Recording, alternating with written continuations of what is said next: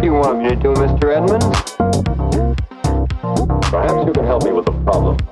I'd like your advice, Jim. My advice? Yes, I've got quite a serious problem. There are a great many young people in the school, Jim. Each is an individual, but in one important way, they're all alike. They're all growing up. Is that the problem, Mr. Edmund? Yes, growing up is a problem.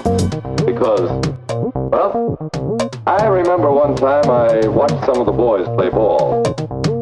You've probably seen it too. The boys were all about your age. In years, they're young men. But sometimes in their behavior, They act like children? that's it. The boy batting struck out, and what a fuss he made. He was a young man in years, but the way he behaved was more in keeping with a five-year-old. When you see a child do the same thing, you think, oh well, he'll grow up sometime. But at 15 or 16, this boy was still reacting the same way. He was still showing violent temper when little things went wrong for him. So the question is, why doesn't he grow up? Why does he still behave as a child?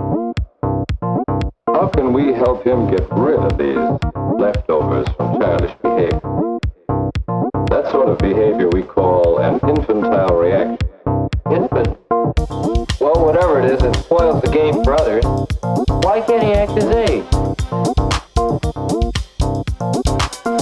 Guess scratching a desk spoils it for others too. Why can't I act my age, eh? That's what I'd like to know, Jim.